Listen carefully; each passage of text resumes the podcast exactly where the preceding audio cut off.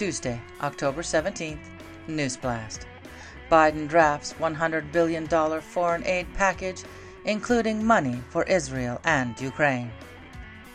Twitter glitch allows CIA informant channel to be hijacked. Trump tells judge he will appeal gag order in federal election interference case. Biden's trip to Jordan is called off.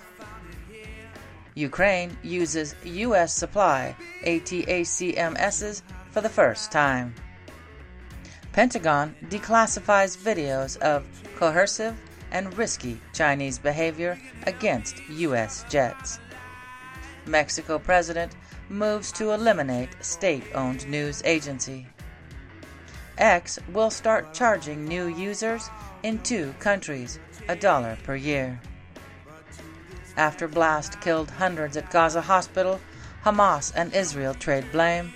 Mainstream media blame Israel, and protests spark in Jordan, Turkey, Lebanon.